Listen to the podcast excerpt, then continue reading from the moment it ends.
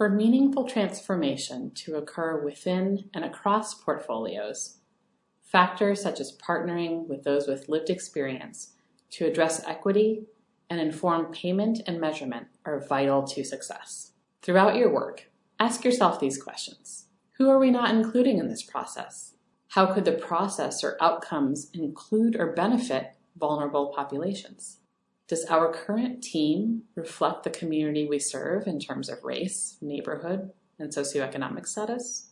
In what ways could we include a patient or a community member in this step?